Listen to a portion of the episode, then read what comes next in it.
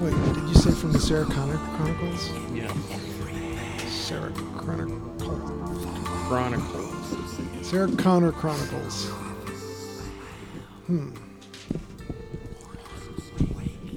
Hmm. I didn't get to see Zandler. He wasn't allowed in. Yeah, we'll leave it at that. So, ready to kick it off? So, Hello, listeners. You thought you got rid of us, but you did not. We are back. This is Chewing the Scenery Horror Movie Podcast. And uh, usually we're a podcast that's going to talk about a horror movie. Oh, last week, well, two weeks ago, we had a comedian, a famous writer. We, we peaked, but we're still going. yeah, you know, we just had to take a week off to cool our heels, and we're back. Uh, we do sometimes spoil the movies. Uh, this week we'll probably go easy on the spoilers since maybe um, there's no warning to have watched something that we've watched. Uh, we're not professional critics, so don't expect that. And um, we're just going to kind of catch up a little bit here, and then uh, next week we'll talk about a movie. But this week, catching up with your hosts. I'm Richard. I'm here with Will hello. and Jolien. And Dana Gould's not here. So if you got used to that, if that was your first episode, well, It's all downhill from here. yeah. So a lot of people probably listened to that one and said, oh, these guys are good. yeah, as long as we shut up and let him talk. right. Uh, did either one of you Google the uh, back of the Kiss Alive album? I did not. no, I, I looked at it and yeah, They're dudes. yeah, you can see photos of them when they're older as well. Yeah, they're just not girls like they looked. I, I couldn't remember it that, that Yeah. well, so It's it's like one of those things I, I totally want to do like a mashup of of that picture, but just like superimpose different things over it. But I'm probably not going to do that. Too much other stuff to draw. So, what have you guys watched since we saw Dana and did our thing? A lot. A yeah, lot. Me too. I Yeah. got I got a few movies down, but uh, probably not as much as you guys. I had to travel a bit. Yeah. You went to uh, Seattle? Yeah, Emerald City Comic Con, four day event. Wow. How was it? felt like five. well, actually, I didn't go in for setup. I just showed up for kickoff of the whole thing, and then breaking it down on Sunday is really uh, interesting because you don't know what it's going to be. You know, like w- how much stuff is left. Yeah. But I help a friend who sells Funko Pops. So if you look up Plastic Empire, you could see his stuff. Uh, he's on Instagram. Um, yeah, it was interesting. It was really cool. It was a weird end of an aisle that wasn't like a through aisle either direction. So we didn't see as much cosplay as we did before. Ah. But there was this really cool couple that did uh, uh, Vincent and Jules from uh, Pulp Fiction. nice. So we chatted quite a bit about all the uh, stuff from the movie that you could actually get. Like, we both had the bad motherfucker wallet, and I told them how to go about getting the ceramic kangaroo that Butch grabs his watch Too Mm. bad from. you, you didn't sell them one. I know. I should have. Should have just been like, I will send you one. Yeah, here's you a pay shipping. yeah, here's a picture of it. But it was kind of funny. They they were a really cool couple. Um, there were a lot of people there in costume. I was telling Jolien on the drive over that uh, there was a Thor, uh, Ronald McDonald mashup, but he was hulked out like muscle like suit like the Hulk. Hmm. But it was it was really crazy, and he didn't get close enough for me to get a picture. And my phone is all like, "Memory's full. I'm gonna take a picture." So wouldn't have gotten one anyway. But uh, uh, yeah, that, there was a lot to talk about with the con, but um, I don't want to get too. in- Ronald McDonald Thor mashup. yeah, it was just kind of weird, right? Yeah, that's a new one to me. And a little kid dressed up like a xenomorph. I mean, like a three or four year old. Wow. That is cool. And then the next day, there was another little kid. I don't think it was the same You kid. mean like a xenomorph from it came from Alien. outer space? Oh, alien. okay. Alien, sorry, Oh, yeah. that's not so impressive. oh, no. No. No, because you could probably buy that costume. Yeah. But But for a three-year-old, yeah, I mean, he looked pretty evil. I've never seen someone cosplay the xenomorphs from it came from outer space. So no, nobody's get done on that it, one. people. I think you're right. That would be kind of cool. Uh, yeah, there's there- there's a, the only way they get you with obscurity at these cons is some stupid video game character you've never heard of, Oh yeah. or Anime. or an anime. Like there's only about a, what about a million animes now? At least. Yeah, and the characters look so different from each other. You never know. I mean, I'm into anime, but uh, like uh, the the really popular series, I, I don't watch. Yeah, the- It's it's, just too much of it. the market's flooded, really. So uh, yeah, let's we'll, we'll circle back around to Comic Con stuff in a bit, but uh, uh, Jolien, what have you watched? What's Uh, tons. So la- last couple I watched, uh, I watched this uh, uh, Tom of Finland. So it's a, a biopic about uh, Toko Larkson. Larksonen. Um, you you know him? no? yeah. Is he the guy who made Tom's shoes? No, Tom or of Fin- Tom of Maine. They're really Oh, that's right. Uh, no, he's a erotic artist, homoerotic yeah. artist. oh, maybe I do they're know who this super- is. You've seen them. They're Yeah, super everybody's seen- idealized, like muscular, uh, like leather boys and guys in uniform and Mm-hmm. Yep. things like that. Tight jeans. Yeah, just ridiculously tight. Yeah, Uh, beautifully drawn, amazing Yep. artwork. I've seen it. Yeah, But you know, as with most biopics about artists, you get like five seconds of them actually Making doing something. what made, made them famous and made them make the film about them in the first place. But it, it goes from when he's in a, a soldier in World War Two, Oh wow, which in Finland was a very interesting position wow. because they switched sides like three times. Oh, that Oh, Well, my, I not not because they're like a bunch of scum, but they're you know they're caught in between Germany and Russia, who both Yeah. wanted to just stomp all over them and take all their land, and right. so they were like switching sides to keep either side out. yeah. Um, If you ever watched Hogan's Heroes, you would uh, you would know that the big threat that uh, I think it was General Hochstetter would uh, threaten uh, Colonel Klink was to send him to the Russian front. yeah. That was the big Oh threat. god, it's so horrible. But uh, anyway, um, so, it go, so there's a lot of sadness to it, of course, because it goes. I mean, it's- it starts in World War Two and ends up in you know him being involved in the uh, gay scene and and then goes into it in the eighties and then he, he you know he, he made it into the nineties, but uh, but the, you know there's, it ends on a high note with you know he's he's in a very repressive country and in the in the fifties coming out with this art Right. and uh, uh, but then his his fantasy he, he's invited over to America by these guys who like found his stuff and they've started printing underground zines Right. and uh, so he comes over to America and suddenly like he's surrounded by his own creations Right. uh, yeah it's, it's quite fun to see but it's like the village people, but they've been working out. Yeah. uh, and then Thor Ragnarok we watched. That was quite fun. It's, it's kind of like uh, what if the Lego movie was done with real people? it's kind of a very, it's very, uh, you know, it's comedic, but it, it does, it, it, it pays off with like spectacle and drama and Right. so on, but a lot of it is just comedy, like Jeff Goldblum is in it. and there's- Oh yeah. guy who runs this gladiatorial contest in space, and yeah, it's it's pretty funny. Uh, so we watched. Uh, you watched the bees, didn't you? You caught up with Yes. the bees. I watched the bees. How'd you like the bees? I loved the bees. The bees were good. Them honky tonkin' bees. Yeah. They won at the end too, so That's all you could ask for. yeah. The bees. Recommendations. Have you seen it? Uh, I don't believe It's I. on- well, if I have, I haven't seen it It's on Oh, Shutter, I since I believe. was twelve. Oh, It's on Shadow and it's waiting for you. Okay. yeah, I'm good. pretty sure I Good. saw it a long time ago. made for TV movie. No, no, it's a not Me- made for TV. Mexican Oh, Killer Bee this- movie from the That's seventies. that's right. Uh, there is a, a made for TV one, isn't there? Yeah. I'm sure. I think it was called Killer Bees. Killer bees, yeah. Yep. Chasing Evil Knievel and Muhammad Ali turning into a big fist. um, I watched uh, Shin Godzilla again. Mm-hmm. hmm Um, I watched a- Apaches, which is like this uh, legendary British um, like public information film.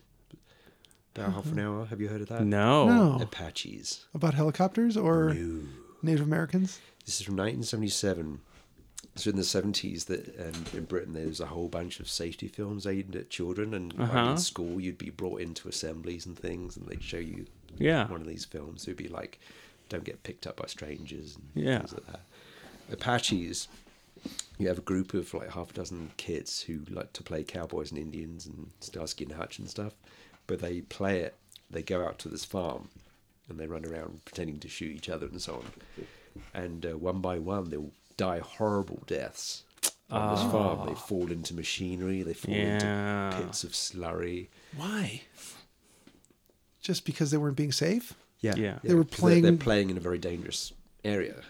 Oh. England. Yeah. uh, so uh, yeah, it is really chilling. It, uh, the, the the the way the girl dies is just incredibly creepy. I, I've I've uh, yeah I've been at showings of this where people have just like nope they can't go past that point. Just get up and leave. Yeah, it's it's very disturbing. Um, yeah, so it was directed by John McKenzie, who did the Long Good, the Long Good Friday, which is an Oh. excellent gangster flick with Bob Hoskins. Yeah. Anyway, uh, yeah, so what's that? Um, uh, the Death Kiss, 1932. Don't know this one. Okay, I don't so- think so. This is directed by uh, Edward Morin, who did uh, Invisible Agent. Uh, I watched it because Bela Lugosi's in it. Oh, okay. Uh, he plays a studio manager. It's not a horror movie, really. It's a murder mystery. So he's he's he's at the studio where someone's killed off on camera, and uh, the director of the film in the film is Edward Van Sloan, so Okay. another Dracula uh, graduate. Um, and then you got uh, David Manners, who's also in Dracula as the as the hero. He's this he's this real jerk and amateur sleuth.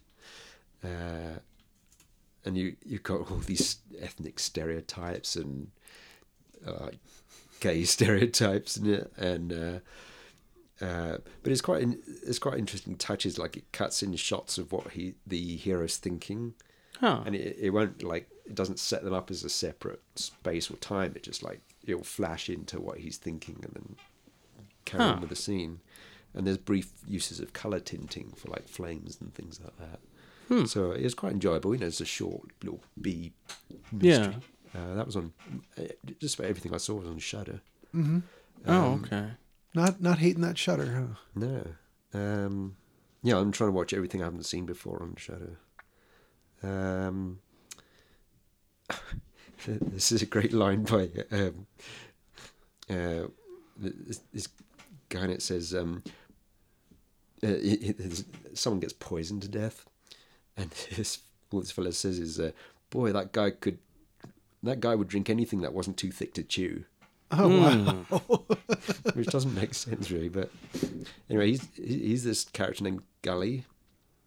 He's portrayed by Vince Barnett, who was this prankster, and he's in tons of stuff. He, he's lo- always this support character. Yeah. But in, in real life as well, he was hired as a prankster at Hollywood parties Huh. this guy was just a legend, and he he'd uh, he he'd come in in disguise. He'd, he'd be a detective, or he'd be some Eastern European royalty, or something like that. Yeah. And he- this guy was pranking like May West, Clark Gable, nice.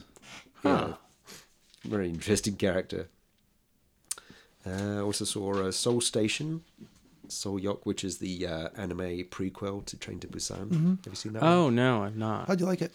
yeah, it's quite quite well done. Does it seem to fit the uh, the world? Yeah, yeah, it, it goes darker, and Oh. obviously it fits in before the events of the second film, so you know it's not going to be too happy. But Well, you know that was the major complaint about Train to Busan. It was too light. So you know. Yeah. well, and it's got the same sort of relationship with a man and a younger girl.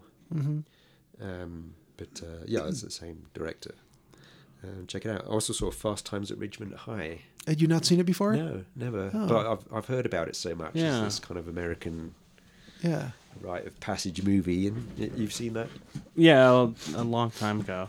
I think I rewatched bits and pieces of it when it was on just randomly on cable. Mm-hmm. And I was just like, oh, here's this scene where this happens, and I know the movie by heart. Yeah, I've already I- seen it a hundred times. I'd only seen the scene where uh, Phoebe Cates gets out of a swimming pool. Yeah, yeah. Uh, That's probably the only scene you need, right? pretty pretty much that, and uh, Damone saying, uh, "No, I don't have any Blue Oyster Cult. Where were you last week when I had fifty fucking pair?" Which I love that scalper kind of mentality. Uh, yeah, it's got uh, a debut of our Nicolas Cage. yes, He's yep. on- on screen for about one second Yeah. total. And that isn't that Courtney Gaines, the kid that flips you off in fifty different languages. The the redhead that jumps out of the van and he just does all those hand motions and slapping his hips. I and, don't know. I think I think he is in that It's one. Ah. got Brian Backer who's in The Burning, and Pamela Springsteen who's in Sleepaway Camp two and three, and Forrest Whitaker's in it Oh as Hmm. yeah, his football hero. yeah. He's he's the the guy That's who right. Yeah, yeah. He's the the older brother of the one kid. Did you like the way Spicoli handled uh, repairing the the car they messed up? Yeah, so that was quite fun. Mm, I Yeah. yeah. that one. Uh, Murder Obsession, Giallo, 1980, Ricardo Frida. Uh, he he he was like the first Italian horror director. He did I, I Vampiri Oh, Hmm. with okay. uh, Mario Bava. Um, this one's also known as La Sessione Che Uccide or Che Uccide, uh, Deliria, Murder Syndrome, Fear, The Wailing. Wow. Um, so you've got, um, so you've got uh, this um, giallo actor who's a bit too into playing a murderer, Mm-hmm. who goes to kind of chill out at his mother's country home in supposedly in Surrey, England. Okay. But, you know, it's no Yeah. way. Um, I I don't know why they said it in England. Um, and he has flashbacks to his boyhood, and his father looks just like him. Hmm. His father is dead, possibly at his hands. The mother is a wee bit too passionate for his, her kid to come home, Mm. kind of missing his identical father a bit too much. Yeah. Uh, he's not too keen on his girlfriend. The- The butler's creepy. The electricity is dodgy. Uh, and a bunch of his filmmaking cronies, and including actresses, turn up. So you can guess where it goes from there. It's a checklist, really. Yeah, you got an invisible man, a killer in black gloves, nightmare zombie monks, uh, giant rubber spiders, giant rubber bats. uh, you got a real rooster getting chopped. Um, the dog's okay though. Uh, you don't get the first murder in until almost an hour into the movie of a What? 97 minutes, but but then they pile up. Oh, Like every man. four minutes, boom, boom, boom. And it's like a chainsaw axe. but, You know, it, it has a burst of energy. Um, there's this like uh, blasphemous restaging of, uh, you know, Michelangelo's Pietà. Mm-hmm. That's restaged at the end under very, um, yeah, different circumstances. Um, He's got Anita Anita Strindberg in it plays the mother. Uh, Stefano Patrizzi, uh, Laura Gemser is in it playing Beryl, of all, of all things. Uh, John Richardson, you know, Diabolik. Okay. He plays- Oh, okay. He plays Oliver, the chainsaw butler. Well, The chainsaw butler. Yeah. Or in England, what would you call him? Oh, everyone, every home has them. Well, yeah. we, we just call them butlers. But you weren't Yeah, allowed. just butler. Yeah, because you weren't allowed to call them chainsaw butlers for what about 12, 14 years there. Um, I just had to take a quick look because I thought I wasn't right on that about the redheaded guy who will flip you off in fifty languages. It was actually Eric Stoltz really? and Anthony Edwards was in this movie, uh, Fast Yeah. Times, and my favorite Martian, Ray Walston, okay, yeah, Yes, yeah. he's Mr. the- He's the Hand. teacher. Yeah, Mr. Hound. Yeah, whole, that was a whole bunch of people who went on. uh, so I, I've got a bunch more to go. Do you want to? Um, we got time. I mean, Yeah, go for Hmm. this it. is what we're I doing mean, this Don't time. you want to take a turn? I, I'll take a turn. Um, the Transfiguration. Did, did you watch this I one? didn't get a chance to watch this. Okay, this one. Um, this one was on uh, Netflix. Yeah. The Transfiguration. It's a 2016 film about a young boy who lives in the projects of New York City. Very dangerous place. You can tell that there's gang members who are pretty much in charge of what's going on in the building, in the neighborhood. So it reminds you of home. I was lucky not to be too close to Chicago. the projects Yeah. in Chicago. Uh, taking a wrong turn and driving through the projects, you learn a lot. Mm. Uh, but yeah, it's um, it's an interesting one uh, because the boy, uh, you kind of find out early in the film, uh, very early in the film, that he's obsessed with vampires. He doesn't dress like one. He doesn't act like one for the most part but he watches old VHS tapes of old vampire movies and he draws pictures and writes things about vampires and he's really fascinated. And if I had to guess, I'd say he's somewhere between 12 and 15. I can't say for sure looking at him. He's not a big kid, but he just walks around with like a striped shirt and a backpack. He just looks like a normal kid. Um, the guys in his particular building that hang around at the entrance or down in the corner, they're just awful people and you know they're gangsters they're up to a lot of no good and uh, there's a girl who moves in and she really sticks out because she's like the only white girl in the whole area and her mean old white grandpa lives up on whatever floor and they kind of hit it off and become friends and they don't do a lot of adventures together but they do meet up several times for some different stories but um, basically uh, they're kind of equals in the sense that they're both outcasts and you know kind of strangers in this strange land and uh, I can't talk about it too much without giving things away, but uh, when the boy goes out on certain adventures, he comes back with um, property and money. Not property like land, but you know, personal property and uh, money. And he just seems to be socking it away for who knows what. And this girl doesn't like her situation and wants out of it. And this boy and his older brother lost their parents, and they're kind of on their own in a sense. I mean, they have to do what they have to do to get by, but they're just living in an apartment in the projects, and it's it's bleak, but there's something exciting about it that keeps it moving forward that you don't feel like bummed out at, at its bleakness, or at least I didn't. So I'd be interested to see what either one of you think of it.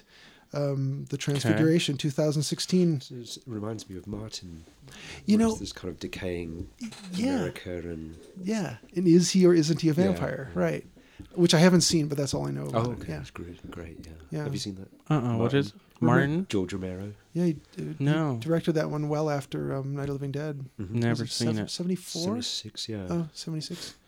Um, this one was an official selection at the Cannes Film Festival. Um, Writer director Michael O'Shea, this is his first feature length movie. So it, it's really, I like it. It's it's dark, it's bleak, but there's violence. I mean, you know, the, it's okay. So th- it's one of those. Um, The Transfiguration. yeah, yeah. Give it a look. It's on Netflix. I should write it down. At least it was last I looked. Um, Will, did you want to take a turn, or do you want me to do No, another go one? ahead, do another one. Uh, we went, we went and saw I Tanya. How was it? I really enjoyed it. the The approach. Uh, did you see it, Jolien? No. You might really dig this one.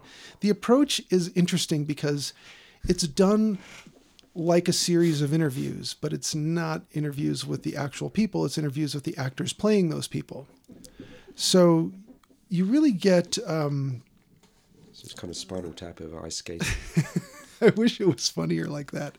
But the characters basically being a pack of dumbasses make for some really funny scenes.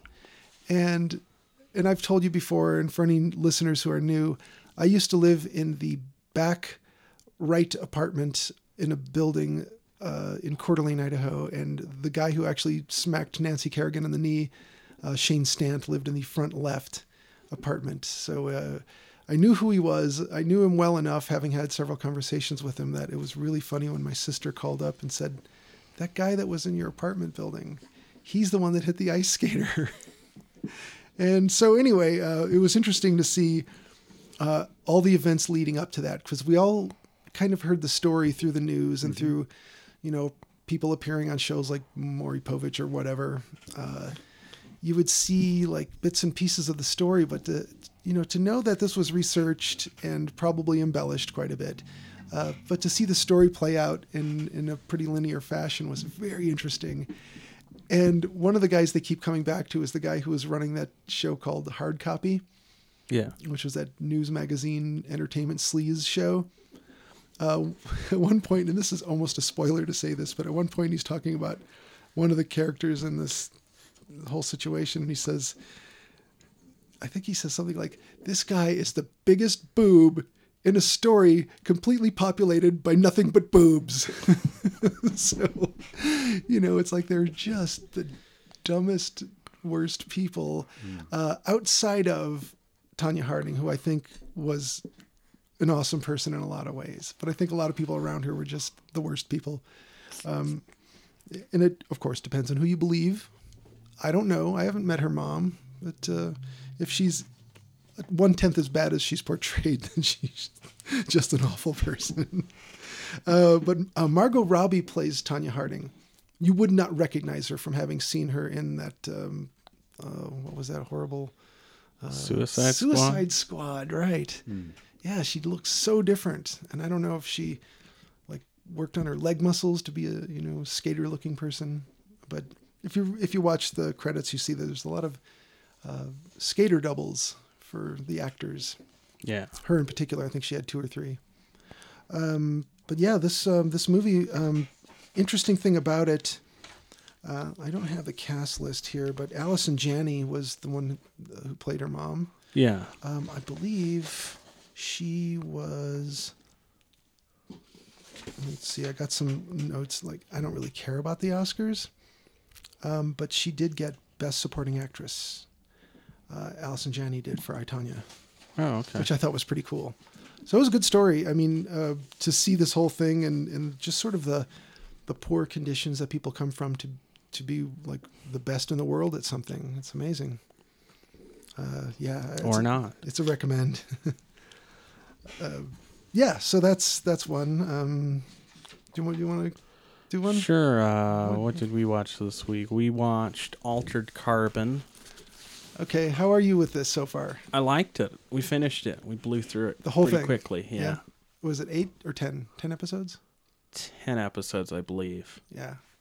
Yeah, it was really good. If you like cyberpunk Mm-hmm. from the '80s, Mixed with a Westworld kind of budget. yeah, it looks good. I like it. Um, I'm struggling a little bit with it because I'm confused as to the motivations of some characters, but this is the point at which I usually Don't care.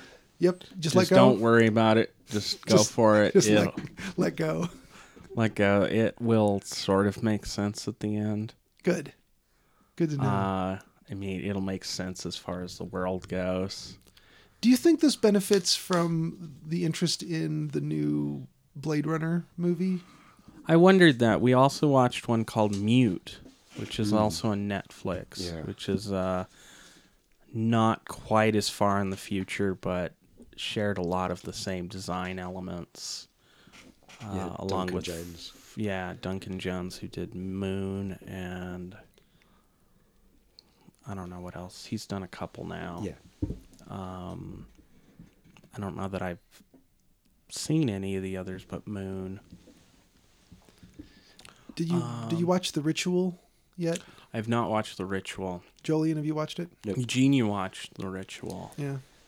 I, I, I watched it, but I was pretty tired, and I feel like I would have gotten more out of it. So I'm going to do a rewatch on it. But that was that was a good uh, a good She effort. liked it. Yeah. yeah. It's got Noel from uh, Shaun of the Dead. You remember the guy that works at the electronics shop? Oh, okay. who's like 17 noel that, that i figured out after about my eighth viewing of the movie that he's the one that's calling with ed Yeah. on the phone Oh. because he because he picks up the phone that's ringing while sean's trying to talk and he goes hello mate and that's the same way uh, ed says it and uh, he he keeps saying like they're looking for weed he keeps saying no i got nothing so it's like Yeah. it's them on the search for weed like Okay. Yeah. Ed's trying to get some for him, and Noel wants to buy it. But anyway, Noel's in it, so yeah. Hmm. All right. I digress. Believe it or not. Yeah, we saw a mute as well. So is that a recommend? Yeah, we liked it. It's got uh, Alexander Skarsgård, who's uh, the legend of Tarzan, Tarzan, and Justin Theroux, and, and both of them were were in the Zoolander movies, Hmm? Paul Rudd. which also featured David Bowie, who was the Right. father of Duncan Jones, the director. uh, Paul Rudd, yeah, uh, he's really good, isn't he? Yeah. Um, yeah, yeah, he's, he's kind of like uh, uh, the Alec Gould character of Mash, isn't he? Exactly. That's exactly who I kept thinking of. Yeah. He's he's uh yeah. yeah, it's set in this like uh, America's involved in some other Middle East war, and so there's lots of uh, American soldiers are on the run from it, and and like so there's little searches for them in Germany. in Neo Berlin, you Yeah. know, trying to catch all these AWOL soldiers, and he, he's like this plastic surgeon who's who's like fixing up gangland Yeah. injuries and Ooh, to get the money to get out of it. that sounds pretty cool. Yeah, and then uh, and of course, like a like Blade Runner, just about every woman in it is a sex worker of some kind, Yeah. which is you know, kind of disappointing. Um, it's got a couple of Bowie tracks in it. Did you Uh-huh. notice those? Yeah. When's the last time you watched Zoolander? I don't think I've seen it all the way through. I bought a copy for Emily because Bowie's in it. But Right. Yeah, he does a good job. Yeah. I like. so Um, I've seen his bits. What's okay? What's the TV show where half the population just vanishes? Um, Left behind. nope. Uh, what is the Lost. no? God, what The the, missing. No, God, there's a lot of them. aren't there? The Rapture. The rapture. See, it's a movie where the rapture or something like it happens. Okay. The rapture or something. Anyway, the guy who's in that, who plays the sheriff, Oh, that one guy who's in that show. yeah, that guy. He is The Walking Dead. he's the DJ. It's easier if I just look up Zoolander, um, but, but he's the DJ in Zoolander, and you would never know. The 'cause- 100. Nope. there are a lot of these movies and Hmm. TV shows. Holy wow! Uh, left below. See, the left cheek sneak. Um, let's see. Um, let's see. Zoolander. Half. Half. That sounds good. I think it was less than half the population. Less than half. Less than zero. fewer fewer than you Lost thought. Weekend. Justin Thoreau. Okay, this Oh, is yeah. yeah. He was the evil DJ who keeps playing "Relax" by Frankie Goes to Hollywood. Okay. Yeah. So uh yeah, it's him. Fuck Mummy 2017. Was he in that? What What is this show or TV?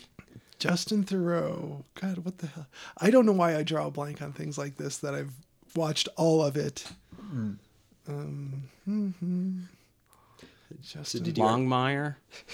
yeah, I'm just naming shows now. Sesame Street, Sesame Street. Deputy Was it Dog. was it- Deputy. yeah, that's Mr. Rogers' Neighborhood? yeah, Ricochet Rabbit. I know, I got it. It was Alf. Exactly. Uh, let's see. Justin Thoreau, for fuck's sake. Okay. Hey, he's five foot nine. Huh. How about that? Wow. Uh, who knew? I mean, he looks taller on TV. Uh, the Leftovers. The Leftovers. I've never seen or heard of that. It's a horror series on the Food Channel. Mm. Do you dare eat it? What is it? It's not marked. It's just in foil.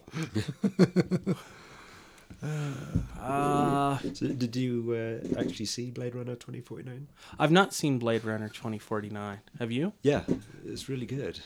That's what I've We really heard. liked it. It's kind of but I'm one of the few people who don't care for Blade Runner oh right, right. regular. I liked it better than the uh, the original in terms of like uh, the, the original is just like ravishing production. Yeah, design, exactly, yeah. amazing.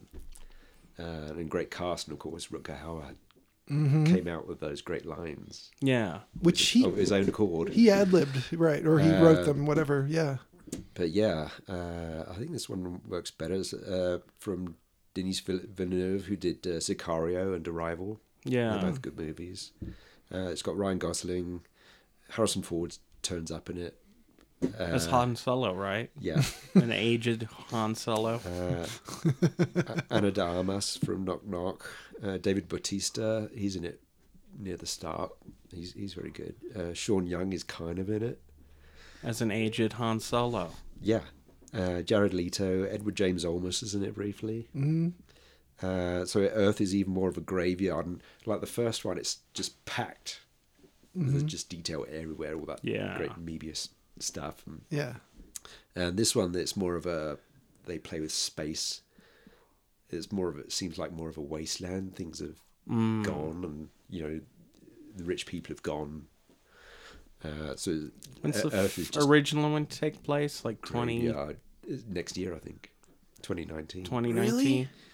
Uh, so this I was one, going to say it was 2017, but this one feels more like a, they're going for like a Tarkovsky vibe, you know, like Stalker or something. yeah, okay. Like, uh, it's, especially with, where it's composition with like a, there's a figure in a landscape and something on fire behind Mm. Hmm. them and um, yeah, it's beautiful images. I think uh, Roger Deakins got the Oscar for director of photography at last this year. Um, and the score is by Hans Zimmer and Benjamin Wolfish. Uh, yeah, I really liked it. It's kind of just trippy. to just check it out. go Yeah. with it. It's beautiful looking. um, yeah. So we, we saw that. It was on my really want to see list, and then it just it just keeps escaping me. I Yeah, wonder- it's on on disc now. Oh, cool. Probably want to own that one. I, I I'm I'm one of the people that does like Blade Runner. Um, Yeah, I watched it loads of times. Have Which you- version? um, Mm-hmm. the one where you start "Wish You Were Here" by Pink Floyd. Have you heard of this? I'm not even I've heard of kidding. it, yeah, yeah, yeah. yeah. It, it's called "Wish You Were Here," Blade Runner. That's not very creative. Apparently, it syncs up nicely. Better than The Wizard of Oz and Dark Side of the Moon? That syncs up pretty well. I've done that one, but uh, I don't know because I haven't tried it. Better than an ounce of weed in any movie and soundtrack you can put together? You know, that's a fair point because the length of a scene of a movie and the length of a song, and they both have rhythms. eh, Yeah, Although I have to say the Dark Side and the Oz thing worked really well even before I smoked weed. I bet you could sync up Blade Runner with any given Kraftwerk album. oh, I'm sure. Oh, yeah. I mean, that was like William Burroughs' big thing was putting movies and music together. Okay. and we and we discussed that briefly on another episode, and I If you take Fuck Mummy 2017, it lines up with any the Fall album you can pick. Any Tiny Tim. right. yeah, a- any discordant, chaotic, uh, you know, unprofessional nonsense album you could think of. Bunch of chimps with a xylophone. That'll sync right up to Fuck Mummy 2017. Um, So, uh, What else do you watch? me? Yeah. Uh, let's see. Uh, uh, one that we may talk about next week. Um, it stains the sands red. Okay. This one is on Shutter, Yeah. I believe, and because I always forget because I have both Shutter and Netflix on the iPad. So when I went to Seattle, I thought, you know, I'm not sure what Dustin's got for devices at this show and what's going to get a signal, but I always noticed that the old iPad, when we're selling our stuff at one of the handmade fairs or craft fairs or whatever, um, the old iPad always seems to catch a signal. It's running on 3G, and I don't know what the hell that even means, but everything else is on 4 something. It's or one less than four. yeah.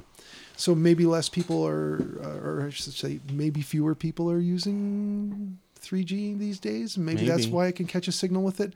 So when you're running a purchase, uh, you run Square through your iPad, and a lot of times you stand there and stare at it, wondering if it's going to actually go through. And there's no bars in the corner telling you if you've got a strong signal or a weak signal. You just sit there and watch the thing spin. And uh, so I brought this thing with. Luckily, I did because we used it the whole damn time in the booth selling Funko Pops, and that's a whole other story.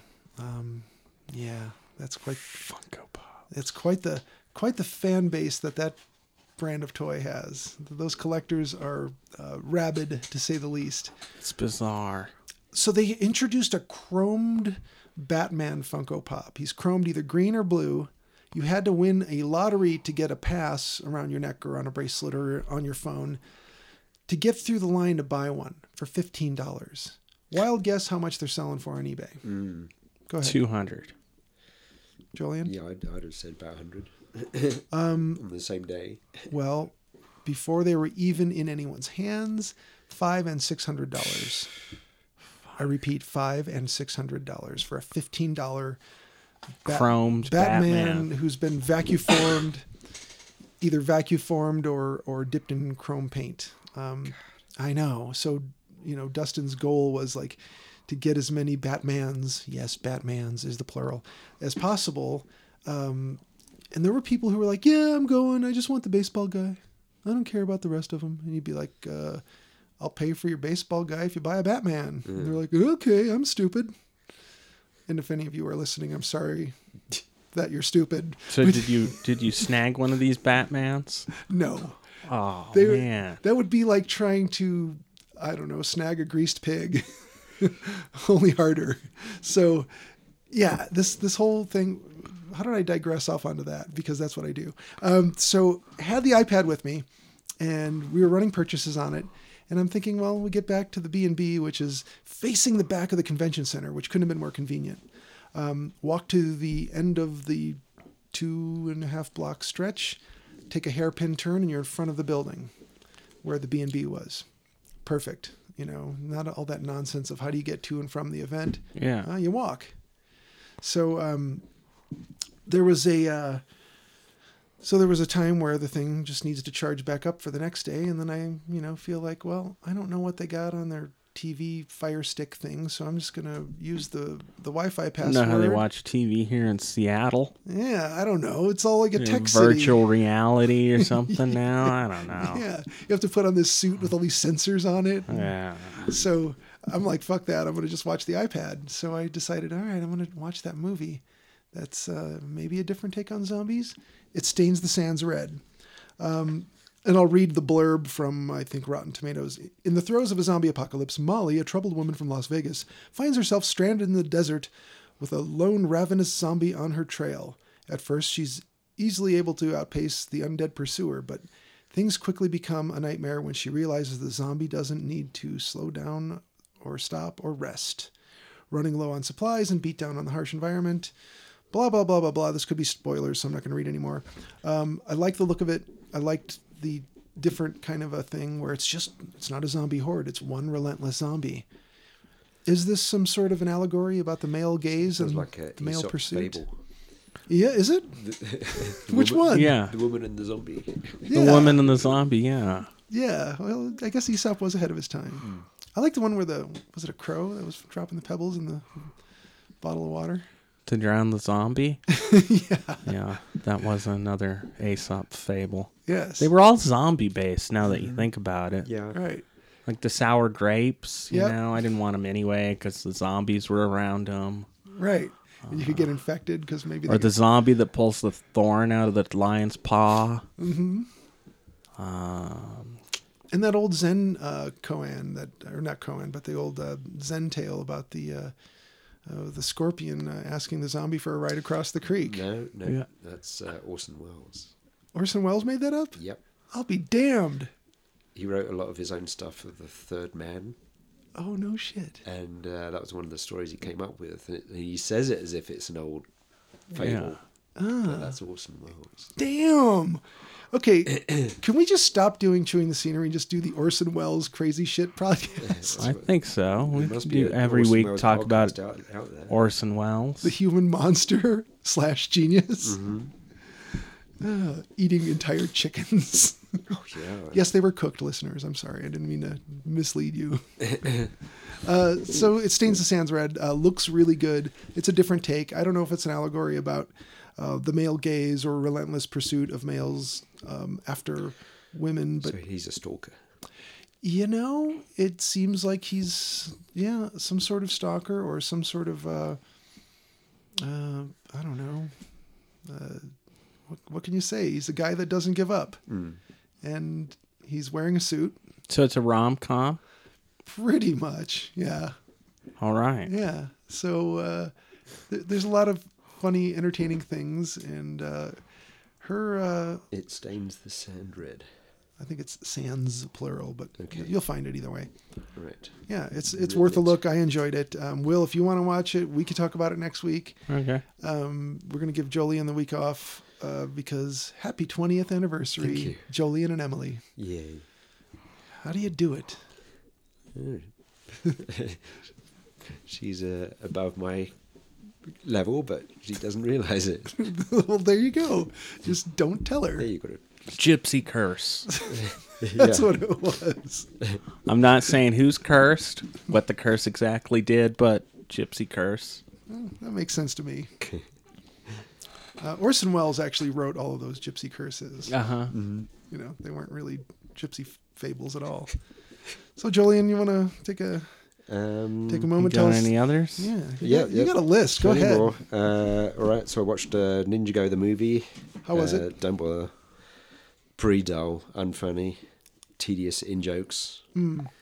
Uh, Lego jokes. in jokes. Uh, well, Oh, sorry. like- Um, Ninja go in jokes.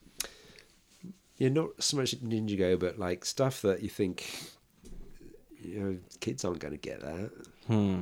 So is it there for the adults to enjoy? Like when they make a, a, a Scarface reference in a cartoon? Yeah, thing, things like that. It's like um, the Kids thing- love I, Scarface. you know, God, they when I do. was actually drawing Ninjago, I put in in jokes. Like I, I did all those references, those slint references for you, basically. Yeah.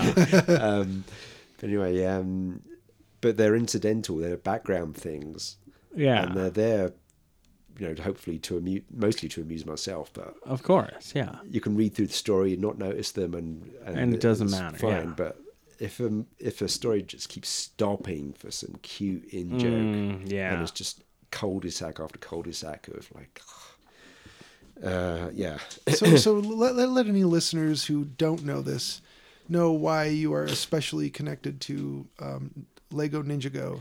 Well, I used to draw the comic books All right. before it. And nowadays, it's not. They they don't even credit an artist. It's like this studios of computer Yeah. generation. um, Machine makes them.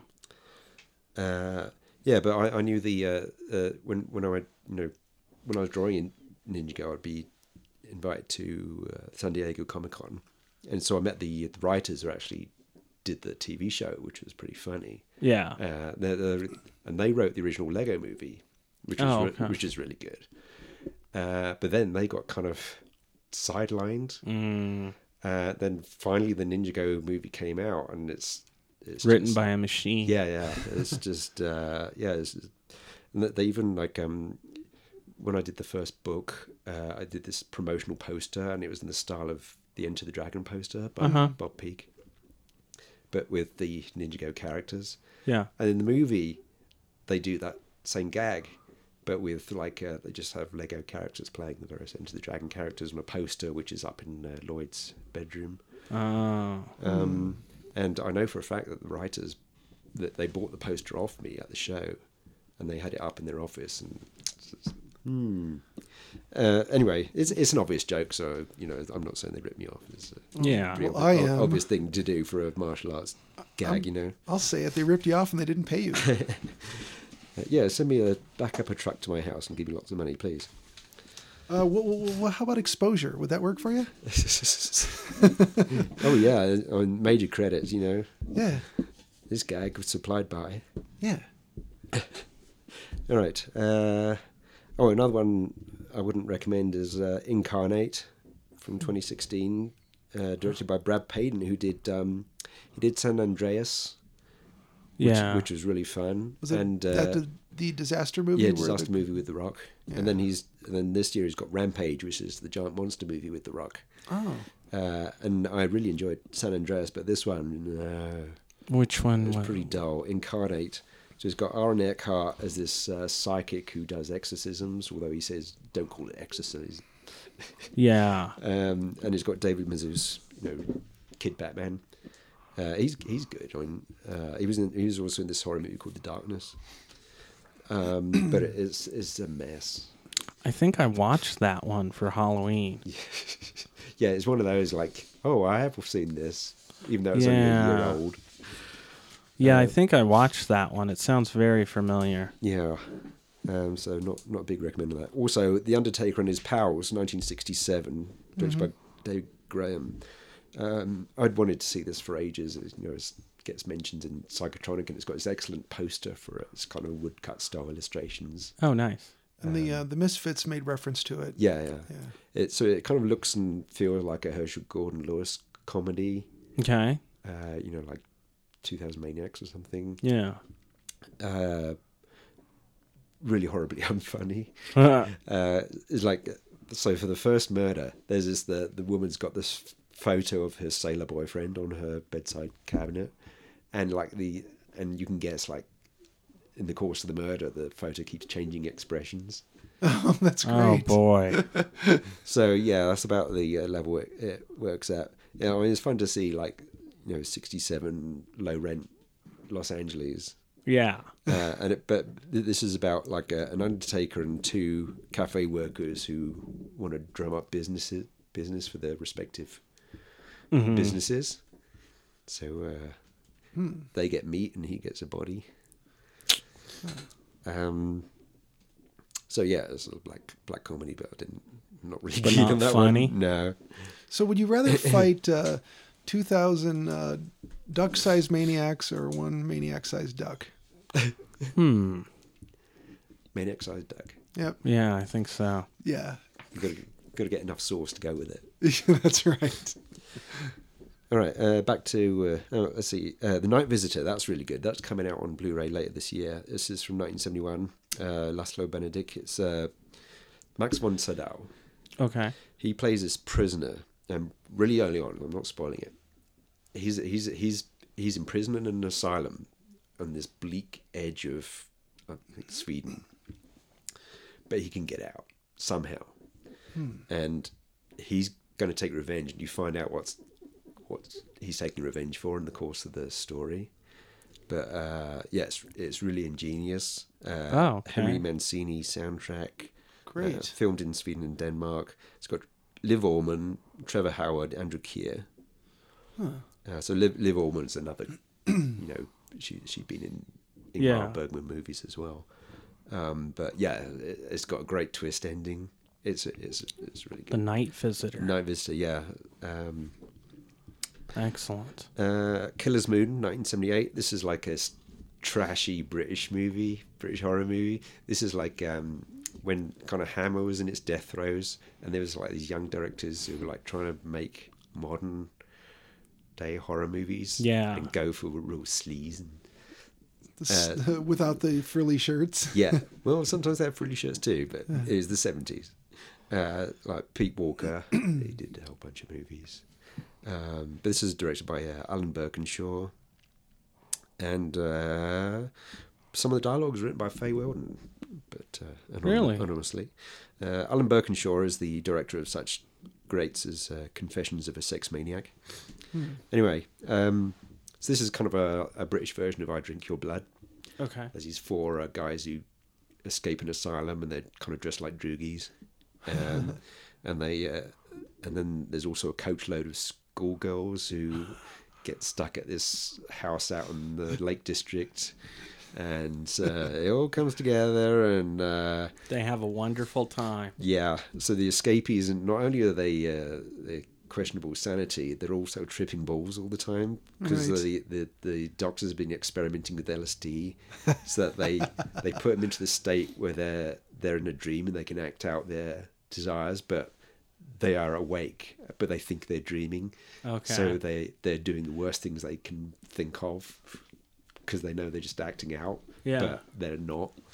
Um, did you understand what I just said? Yes. Yeah, okay. Uh, there's a three legged dog in it, played by Hannah, um, uh, who's really good. Um, and uh, one of the campers, uh, the hero guy, Pete, he's, he's uh, he, I think he's supposed to be from Colorado. Huh. The actor's actually Canadian. He's played by Anthony Forrest, who's also. Canada, Colorado, it's all the same in Britain. The previous year, he was in Star Wars Oh. as the stormtrooper who gets mind tricked. Oh. Did I tell you about the time I did the Jedi mind trick on somebody? Yeah. I did. Oh, I, Okay. I, I'm not sure you did. I went to the Star Wars costume exhibit. Oh you know, yeah. there's a big show in, in, in town where they had all all these amazing costumes. Yeah. And uh, you get, you know, you buy tickets and then you get let in in batches according Yeah. to your ticket. And we were at the front of the line. And there's this woman there and she was like scan, scanning our tickets. But the scanner wouldn't take. So she was like questioning whether we could get in or not. Yeah. So just just as a joke, I went, I just waved my hand in front of her face and went, You don't need to see our tickets. And she just let us through. Hey, wow. all right. Wow, I like that. It was great. Um, anyway, there's some cat docking in it. Um, there's uh, there's a really horrible, obvious change from location to set. It's supposed to be this tent out on the moors, and it's like, mm, why are people's voices echoing all of a sudden? Oh man.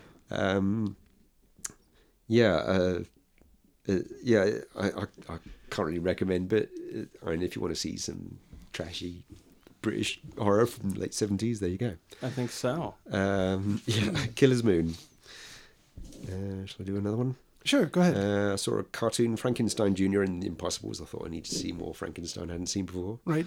Frankenstein Jr. and the Impossibles, Hanna Barbera cartoon from '66. So this is sandwiched Yeah. in between uh, some other, uh, you know, cartoon as a package. Um, so you've got uh, Professor Conroy and his son Buzz, and their robot Frankenstein Jr., who's voiced by Who's- Ted Cassidy. Yeah. Uh, it's, it's- it's kind of like a giant robo Yeah. sort of feel. This kid flying around in his big robot. Um, and then, uh, so the episode I watched was the shocking electrical monster, where Doctor Shock turns Igor into a big electrical monster. Ah. Yeah, and uh, yeah, uh, Beyond Skyline. Don't know it. I don't know this one Do you at all. remember Skyline? I'm not sure I do. It was this. Uh, so it, it It was an alien yeah, it was invasion advertised movie, right? as kind of alien invasion thing, but then it all takes part place in this apartment where these people are trapped. Yeah. in Los Angeles, I think. And so it's kind of like people were really frustrated by it. So the people who made this wanted to make the movie that you wanted to see in the first one, Oh, where it okay. goes from uh, it takes the the humans get into the spacecraft, and then they uh, they uh, they get mixed in with the alien processing system, so they get kind of uh, you know they, they get these like super suits and powers and stuff, and they can take on the aliens. Mm. Uh, so it's got lots of spectacle to it. It's also got Iko Uwais in it, who from the Raid series. Who uh, I'm really always pleased to see him. Uh, Frank Grillo is the hero. Uh, Antonio Fargas is is in it. I don't know him. Uh, Huggy Bear. Oh, okay.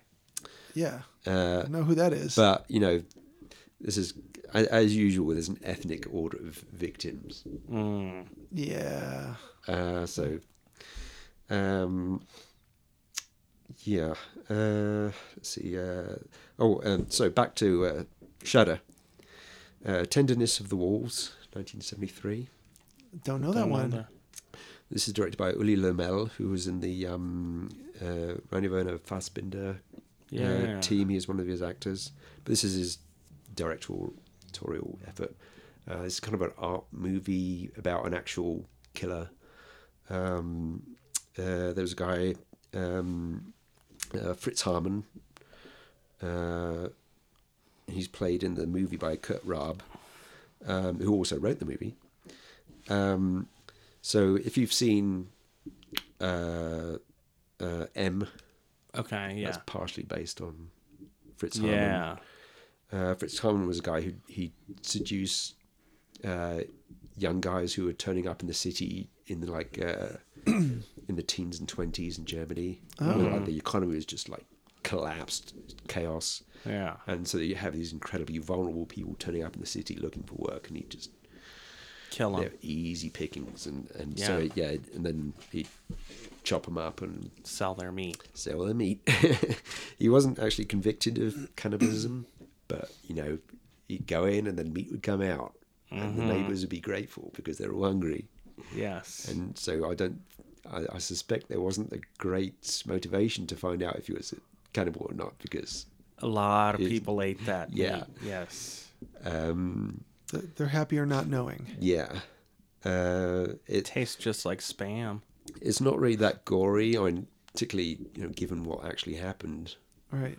Uh, or, or in the the blurbs in Shadow can be pretty misleading sometimes. Yeah. Sometimes they just give away too much plot. I've, I've learned not to read them. Yeah. You could look at how many skulls they rate it. Yeah, But then, you know, if you read what everyone chimes in, like I, I look at some of them where it's like a bunch of four and five skull reviews, and then there'll be like zero or one or Mm-hmm. whatever the low. My favorite one I ever read was somebody who just wrote meh. Fuck you! Don't write Right. anything. but it- it's not the not the reviews. The actual like the blurbs they give. for Yeah, each yeah, movie. the Sometimes they descriptor. just give away too much. Yeah, you don't want to read that. Um, this one, King this one, it Kong's a says it- giant it, ape. It, says like it, it's got lots of violence and gore in it, but not not really, or not. You know, given what actually happened, it's not nowhere near. Yeah, there's as a much. couple on there on Shutter that are like shockingly violent. Right, right. Says the you know Houston Free Weekly or whatever. Yeah, Like, or- "Who- what is this? Mm, Yeah, Salt Lake City review or something. yeah. Yeah, um, beautiful photography is, is is this kind of neo-expressionist. It's like it's kind of as if the people who made horror movies in the twenties were making a color movie, yeah, um, and it uh, it's kind of kind of an uncertain time to because you realize it it's set in contemporary, so like seventies Germany, but yeah.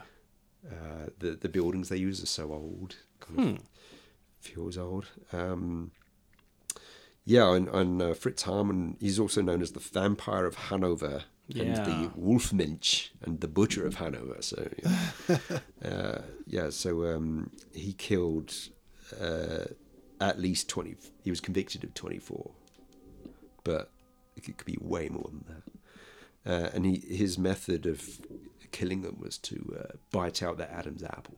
Mm. Wow, Yeah, that'll take care of you right then and there. yeah. So there's several films about him, but um, yeah. Yeah, you would bleed out so quick. Um, all right, uh, Trouble Every Day, in 2001. It's directed by Claire Denis. Uh, this has got uh, Vincent Gallo and Beatrice Dahl. And music by Tindersticks. Uh, so there's a newlywed couple fly and they, they pass over Denver and they go to Paris. And uh, they're ostensibly on a honeymoon, but he's actually looking for a doctor because he's, he's got some kind of condition. Wow, emergency. so they didn't just honeymoon in Denver. Why not?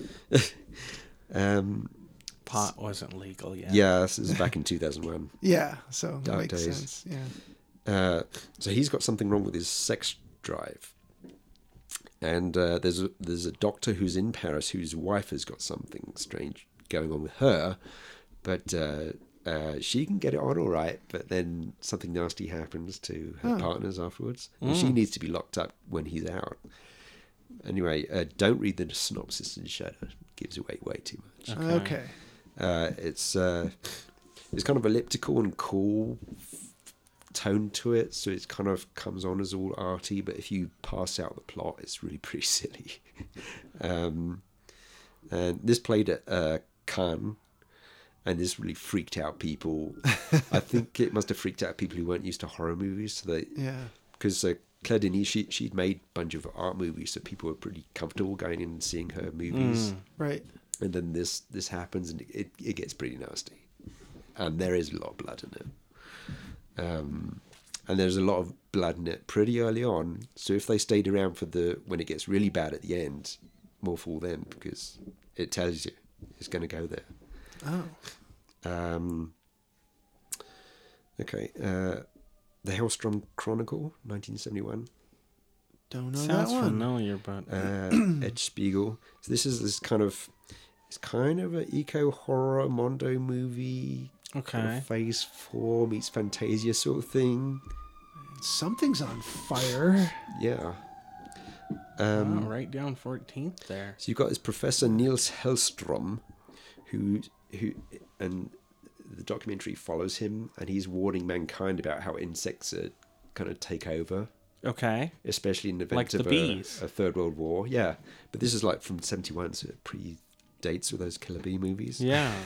Uh, it's got Psych soundtrack by Lalo Schifrin, and it's got brilliant like micro photography, uh, in it, and it got the Oscar for uh, it got 1972 Academy Award for Best Documentary, but it's not a documentary; it's a mondo movie. uh, Professor Hellstrom is actually an actor named uh, Lawrence Pressman. Uh, so it, it just shows you all this footage of insects, uh, insects at war, insects killing animals, uh, you know, ant wars and things like that. Uh, and he, he comes out these ri- ridiculous lines like, uh, "It's like a battle of gruesome robots." Uh, my favorite one was um, as a scientist i would very much like to have been on hand during the first seven days of creation Right.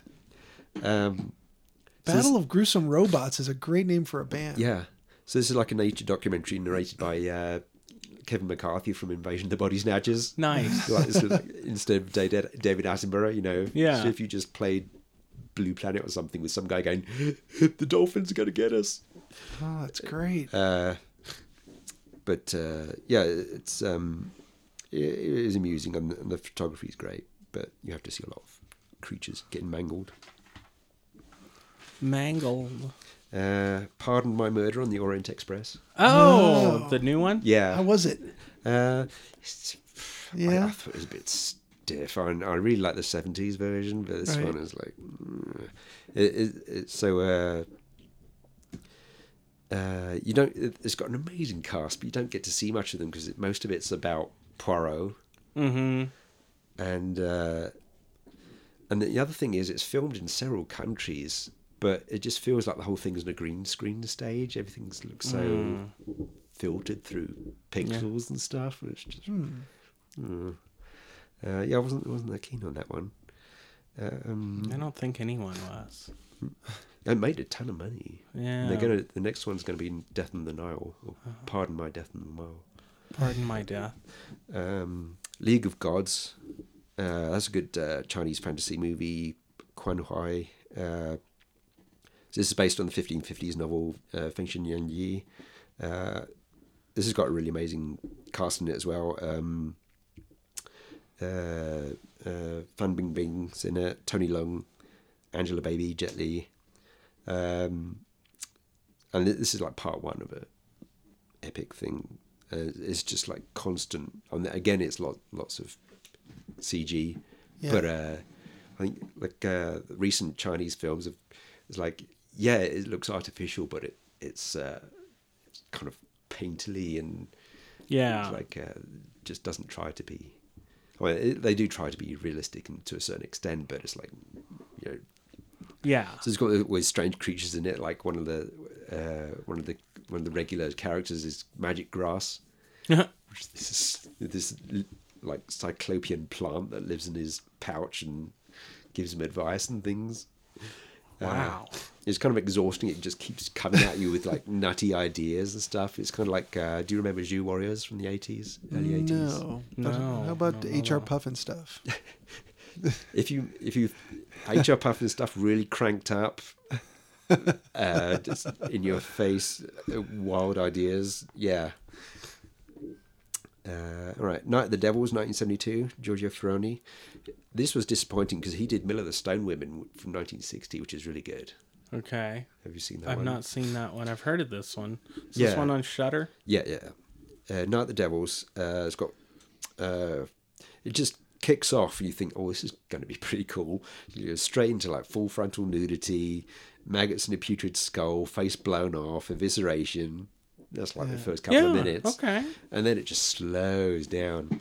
So you realise it's uh, it's a feature length version of uh, the Verdelak story, the Tolstoy story, which uh, Barvo done in Black Sabbath is one of the short stories. Then is the one with uh, Boris Karloff plays a role in it. Oh, okay. So you've got this like uh, family out in the country, and uh, there's some kind of curse on them. Yeah. It's uh, you know, it's got a nice soundtrack and stuff, but it, it's just really slow going for about an hour or so until until things get get really grim. Uh, and it, and it kind of settles for the grindhouse stuff, like the tits and gore. You know, after taking Yeah. so much time and trying to be Already. like a yeah, like a mature movie, it just Hmm. gets down to the grabby stuff at the end. Uh, so it kind of um, Ha- tries to have it both ways. You've got- Darn. have you got any more? Uh, just one more for me. Uh, well, two technically. One of them was a television thing, but uh, I did see Ladybird, and I liked it. It was about a quirky girl in high school who uh, wants to kind of be It's a herself. young Lady Bird Johnson, right? You know, I was hoping it would be, but it wasn't. no, but uh, she, I don't know if she said how she chose her name, but she chose Ladybird instead of, I think her name was supposed to be Christine. Yeah, actually, it says it right here in this blurb. Uh, she's a high school senior from the wrong side of the tracks, in quotes. She longs for adventure, sophistication, and opportunity, but finds none of that in her Sacramento Catholic high school. So the movie follows the title character's senior year in high school, including her first romance, her participation in the school play, and most importantly, applying to college. So uh, it just sort of follows the character along, and it's it's a It's just 90 minutes of her filling out applications. He's right. and chewing gum and no, it's uh, it, it's it's a, a pretty adorable movie as far as that goes. I mean, it, it it knows what it is, but it's not pretentious. If I can say that and still tell people it's worth a look, then cool. But uh, it's a period piece set in 2002, so that's kind of interesting because it's a very just just post 9/11 world um, and that's referenced a few times. Uh, you know, everybody's still kind of Those recovering. Poor fuckers had no idea what was in store for them. they sure didn't. the Mummy, 2017. It Starring- was 15 years away. they had no idea. and something else. I can't really think of what it was. Some, but you know, there's other things that were bad that have happened since. Anywho, uh, yeah, it's it's pretty cool. Um, interesting to see the, the way these things are portrayed. I really enjoyed that one that was set in Pittsburgh.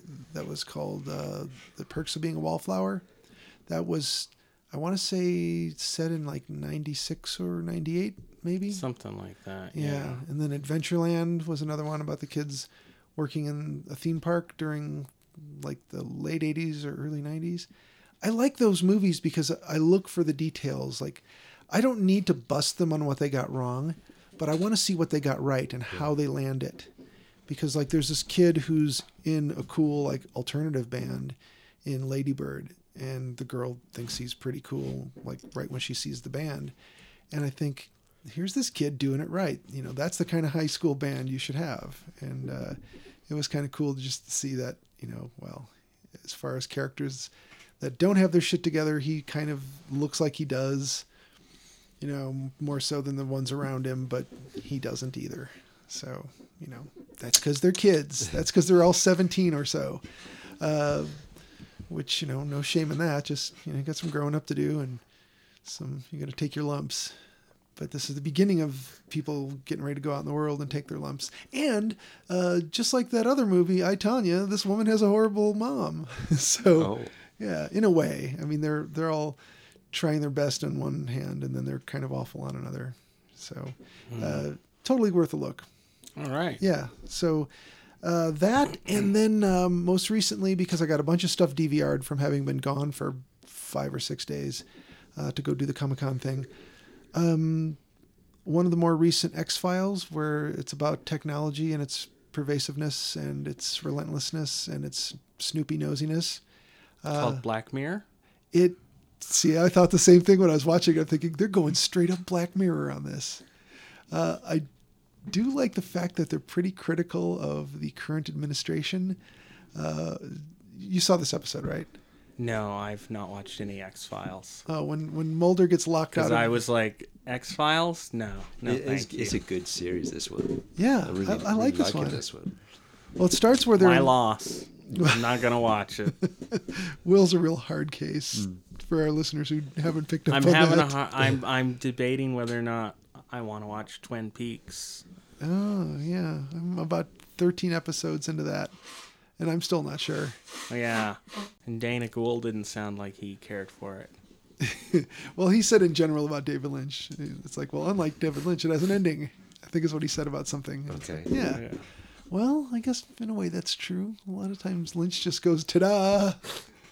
But uh, this this particular X Files episode, uh, you'll notice some things where they're being critical. You know, just little little subtle jokes like uh, when Mulder uh, is locked out of his uh, bank card. It's Bigley credit. I don't know if you saw that on the screen. Yeah. but yeah. There's a lot of little things like that. But uh, yeah, it's it's interesting their take on the whole thing. You know, it did feel very Black Mirror though. I enjoyed it. I recommend it.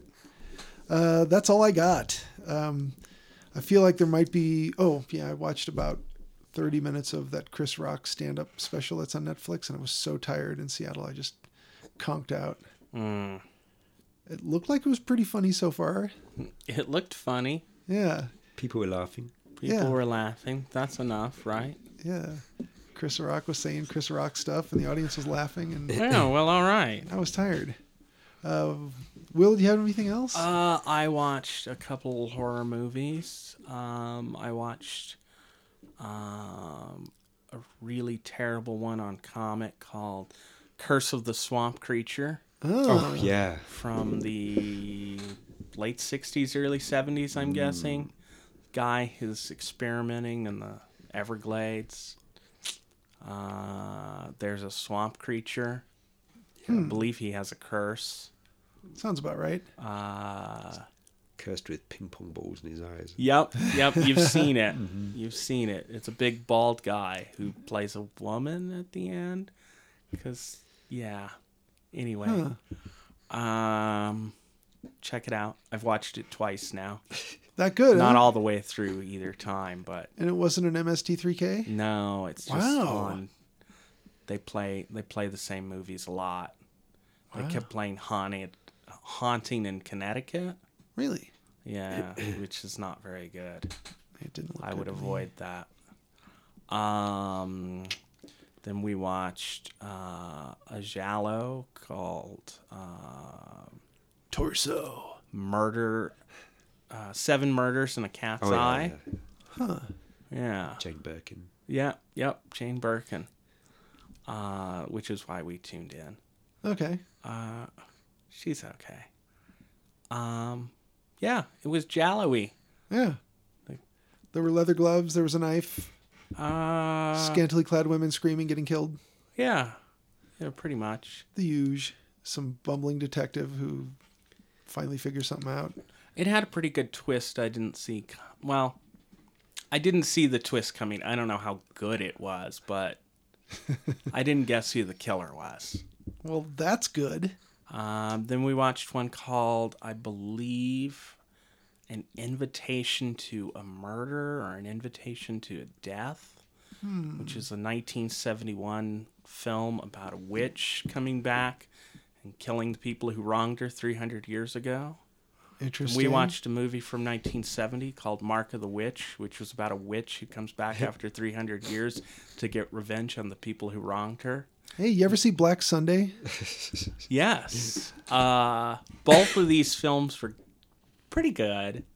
They had problems. I wish they had been combined somehow. I think it would have been a really good film, but uh, I like witchy horror films. Yeah. Yeah, we need more of those. Yeah. Um, then we've been watching the series called Berlin Babylon. What's that about? It's about a uh, vice detective in 1929 Berlin. Before all the shit hits the fan. You mean the Nazis? Yes. Um, You ever watch Hunting Hitler? no, I never watched any Hunting Hitler. Pretty fascinating. But, uh, They sure make you believe that Hitler escaped. oh, is that the whole point of Hunting Hitler? That he's in Argentina or. Well, there's a whole bunch of stuff in between the bunker in Argentina that would sure explain uh, how one could do it. Yeah. And it's like, well, why here would there be some underground uh, bunker or U boat launching area or whatever with swastikas on the wall? Why would that be? You know, unless it was Nazis using it. So it's interesting. It's I- I didn't know that the show was that fascinating until it was just incidentally on the TV while I was changing channels or Yeah. turned the TV on. It was already on that channel, History, I think it is, and uh, I was like, "Oh man, looks like they got some really interesting, compelling evidence here." And then Mm. I, Yeah, I don't know if I'd trust anything on the History Channel. well, it's not like it's Bigfoot. Yeah, but still, they're real heavy into Bigfoot. Yeah. I'm sure that kind of like- contaminates everything. They- They have like Bigfoot and Hitler on the same kind of level, don't they? Uh, they do. Ancient aliens, Nazis, Bigfoot. They're all in it together, I tell you. It would make sense. It would explain a It lot. would all make sense yeah. or something. So uh, Hitler was a Bigfoot alien. Yeah, there's that grainy footage of Bigfoot on the grassy knoll. Uh huh. Yeah. Everyone's Shooting seen that. Kennedy. Why didn't he just? And then Go- Bigfoot replaced Paul McCartney when he was killed in the 60s. Yeah. Yep. Fake Paul has been around longer than real Paul. You know, I kind of feel like fake Paul's done a good job. Yeah, fake Paul's done all right. Stop sweating him. Jesus. You know, you can learn to play bass. That's hard enough, but learn to play left-handed, Yeah. and then a little. Chir- And then write all those Beatles songs that were as good as before. yeah, uh, They did their work Yeah. on Fall. yeah. False Paul, False Paul, fake Paul, Fall. false McCartney. Yeah.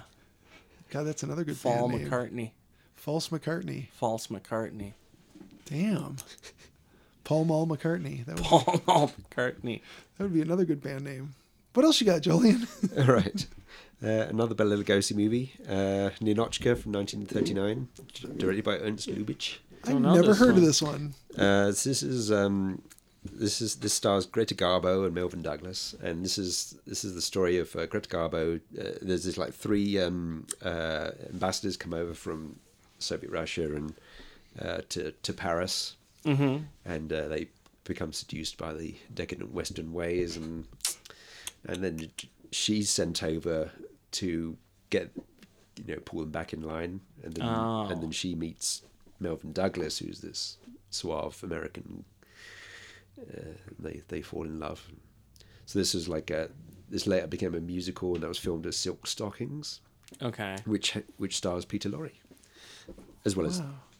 Fred Astaire and Sid Charisse, of course. But um, so uh, I, I was watching it. It's a great film. It's a classic Yeah. um, but uh, uh, I was watching it and thinking, did did the Soviets ever make movies about Americans coming over to Moscow and getting seduced by the wonderful you know, disciplines of communism or something?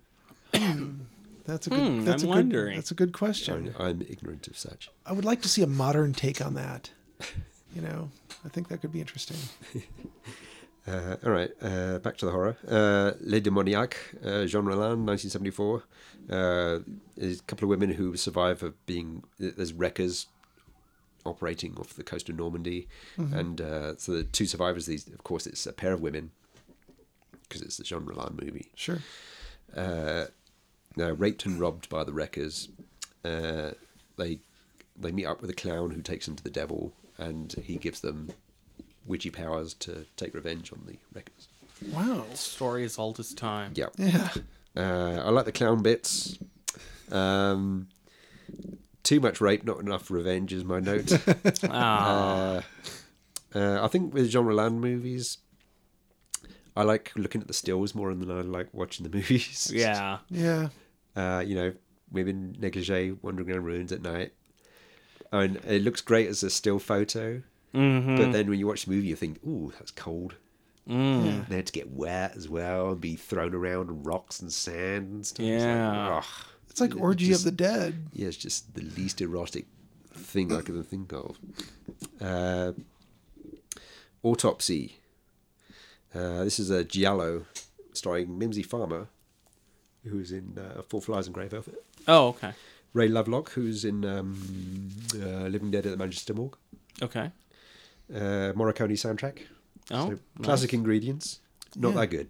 Oh. Uh, So it's not as uh, it's not as great as the sum of its parts. No, uh, there's there's like uh, suicides in Rome, uh, which which are signalled by solar flares, and uh, but they might not be suicides. Uh, in this movie, uh, you, she she's uh, she works in an autopsy unit, uh, so you get a lot of you know handing around of various meaty parts in there. Right. Uh, and there's photos of actual victims of pretty violent looking deaths. Uh, there's there's just too many jump cuts to generate a consistent atmosphere in this one, I think. Uh, she's very good. Uh, and the opening scene is definitely memorable because she's like working in, in the lab and they've got this like big hallway and there's so many bodies coming in that everyone's busy working on these bodies and she starts freaking out and uh, she just has these hallucinations where she the bodies seem to be like first winking at her and then they get up and they start dancing and having sex with each other and Ew. yeah, uh, that's that's the best bit. anyway, um, you know, it's reasonable for Jello. Uh, Macabre, aka Demonoid, which is also on Shadow. Is that the, Mex- Yeah. the Mexican film? Alfred Zacharias. Uh, yeah, yeah. Have you seen it? Uh, no. It's uh, it's uh, one of those disembodied hand movies. Ah, It's got a great poster. Yeah, yeah. Uh, in this case, you got Samantha Egger from The Brood. uh, She finds an evil hand in Guanajuato. So You see, like the uh, the gallery where they have the mummies. yeah. Stuart Whitman is this Irish priest, and uh, uh, special effects art direction credited to Bob Burns. Oh. Anyway, so this uh, hand is like s- s- satanic powered thing that follows her to Los Angeles. When it, when it gets to Los Angeles, the continuity kind of goes out the window. Yeah. But, uh, oh, it's it's just entertaining. Because the filmmakers were all getting messed up when they got to LA. Uh, it just feels like they, they just didn't have the time or and or license to film there I was for gonna very say. long. So they just like got it, you know, whatever the time of day looks like, we'll just cut it all together and No- and no permits. Uh, then House of Whitcord, 1974. This is a Pete Walker film, so I think I've now seen all Pete Walker's films. Uh, do you know? Are you familiar with him? I don't think No. so. He's, he's, he's, he's this British horror director in the seventies who did these uh, the very Catholic movies, the very um, it's kind of sick, sleazy, uh, fear of sex, Oh, that's too bad. uh, lots of British repression in them. This one is really creepy. I think this is uh, my favorite of his. So you've got it's kind of a reversal of uh, films like Turistas, where you have like some Westerner going to a foreign country. In this case, you've got this French girl who's come to England. Okay. And then she gets pulled in into this uh, what turns out to be the secret prison oh. uh, which has been run by these this kind of moral majority kind of people. There's, there's these elderly people who don't like the uh, moral decline of the country, so they're if they find girls who've gotten away with things they don't like in the newspapers, Yeah. they send this handsome guy out. He brings them back. He's, he's the son of one of these women. He brings them back, and they get jailed. And the, the senile old judge who's presiding over them thinks that they're being reformed and then sent out. But the women who run the prison are actually giving them three. They give them three grades of punishment. So first they get whipped. Uh, first they get solitary, then they get whipped, and then the third they get hung. So unbeknownst to the judge, they're getting no one gets out. yeah. Uh, so uh, this French girl ends up in there, and uh, it's got a really creepy, repressive atmosphere. And this is the first movie he did with Sheila Keith as playing one of the wardens. She is so spooky. Uh, she was known for doing lots of s- British soap operas like Crossroads, Okay. but she has this amazing look to her. She's got these uneven eyes, and she's got this kind of short white hair, very pale skin, and really dark eyes. and she she just ugh. Uh, yeah, she's very good in it. Um, uh, Doctor Jekyll and the Women, aka Bloodbath of Doctor Jekyll. Is this one on Shutter? Yeah, yeah. Surprise. Yeah. Uh, this is from uh, Valerian Barasic. Uh, this has got Uro- Urokia as Doctor Jekyll. Wow. completing his yeah you know, monster trilogy, um, and then Gerard Zuckberg as Edward Hyde, uh, Marina Pereiro as Fanny Osborne, Howard Vernon as Doctor Lanyon, and Patrick McGee as General Carew. Um, this is kind of s- is kind of faithful to the book, but compresses it to one night, and also it's got women in it, which the book kind of Yeah. all the women are sidelined. But this one, the, the woman is front and center, and it's very much about um, uh, Jekyll wants to be Hyde. He wants to unleash, you know, to hell with all the repressive Victorian values. Yeah. He wants to do whatever he wants, so he, he gets into he, he has this chemical he puts into a bath and it stains it red, so it's, it looks like a bloodbath. He gets in and he like goes through all this uh, torment, and then he comes out as this other guy, Different person. Yeah. and then he he just uh, tortures, rapes, and kills everyone in the house. Oh, so he's like the Invisible Man, but you can see him. Kind of. In in the sense that the Invisible Man was a horrible person. Yeah, yeah. So, and the people are, you know, no one can get out of the house and for various reasons, and uh, yeah. So it's quite interesting. It's, it's kind of arty, but you know, does tick all the boxes. yeah. There's Yeah. there's blood abreast galore. Um, All right. Yeah. So uh, yeah, I quite like that one. Okay. Well, I guess the listeners are all caught up with everything we've watched. So that's Quite a bit. that's pretty cool. So next time, Will, do you want to do It Stains the Sands Red? Sure. We'll do it. All right. I'll try and watch it too. I, I'd also like to see Annihilation. Yeah, I'd It's like to see playing that right one now. too. Yeah. We'll plan that for the week after. Okay. All right, anything else? Ah, I think that's it. Well, thank you for listening and stay off the moors.